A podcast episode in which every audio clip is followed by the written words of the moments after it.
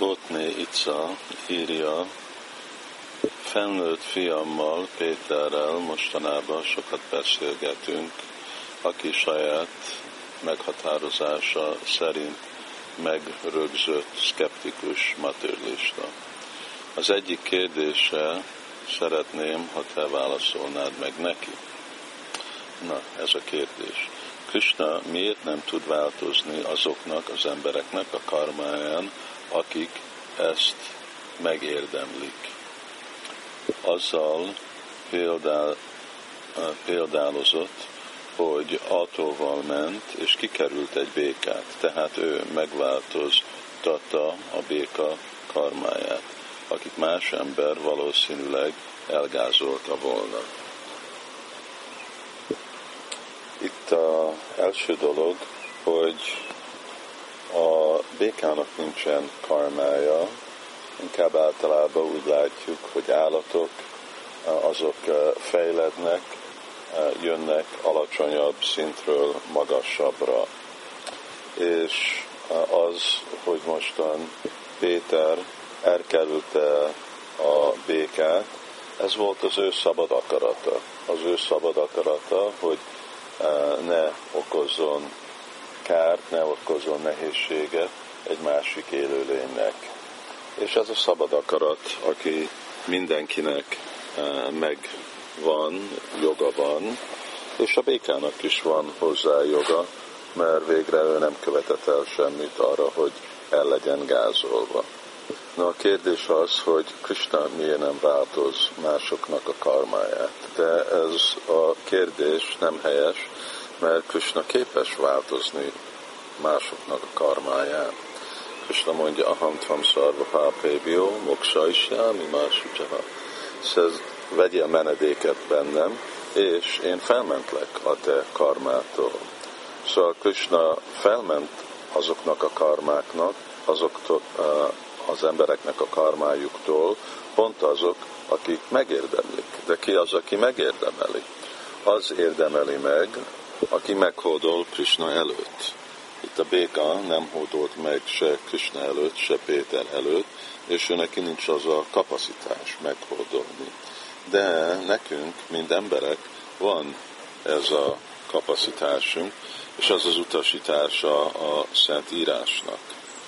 Szóval amikor mi menedéket veszünk a legfelsőbb úrba, ahogy a Szentírások javasolják, akkor igen, ő megment minket a mi karmánktól, annyi élet karmától megment, azért, hogy uh, mi is uh, tudjunk gyakorolni a lelki életet, uh, nem csak küzdeni a mi karmánkkal, és hogy ebbe az egy élet után vissza tudjunk menni hozzá. De azok, akik nem érdemlik meg, akkor Krishna nem változik az ő karmájukon. Miért, miért változna? Ez akkor nem jelentene uh, semmi haszont azok, akik gyakorolják a, a lelki életet. Ők gondolják, hogy hát Krishna úgyis felment valakit a karmájától, akkor miért gyakoroljam a lelki életet. Szóval Krishna viszonyul élő lényekkel az alapon, hogy hogy hódolnak meg ő előtte. Jéjitamam prapadjanté, tamstatájva vajamiyaham. Szóval képbe kell tartani, hogy kettő dolog létezik itt a világban, ami sorsunk és a szabad akaratunk. Krishna nem avatkozik be a mi szabad akaratunkba. De amikor a mi szabad akaratunkkal mi úgy döntünk, hogy menedéket veszünk az Úrba, akkor ő hajlandó megmenteni a karmáktól. És egy másik kérdés, Brindavani Davidászi kérdezi, hogy hogy és mikor volt a lelki láncolat megszakítva, amiről Krishna beszél a Bhagavad Gita-ba. Az a negyedik fejezetben Krishna mondja, Szakále néha mahata gyóganaszta. Ő ott beszél akkor közvetlenül a karma yoga láncolatról, ami úgy látszik, akkor meg volt szakítva. És aminek mondja, hogy imam vivastate jogam, vivasván, manu, adja más személyeket abba a lelki láncolatba. Ugyanakkor ez a vers kifejezi, hogy általában, vagy közvetett módszeren kifejezi, hogy általában a lelki láncolat is megszakadhat, mindegyik lelki láncolat, vagy a karma joga, vagy a bhakti joga láncolat. Miért? Szakálini a mahata, az időnek a hatása miatt, és akkor Krishna jön önmaga, Dharma Samstapanartája, megint életbe hozni ugyanazt a szampradáját.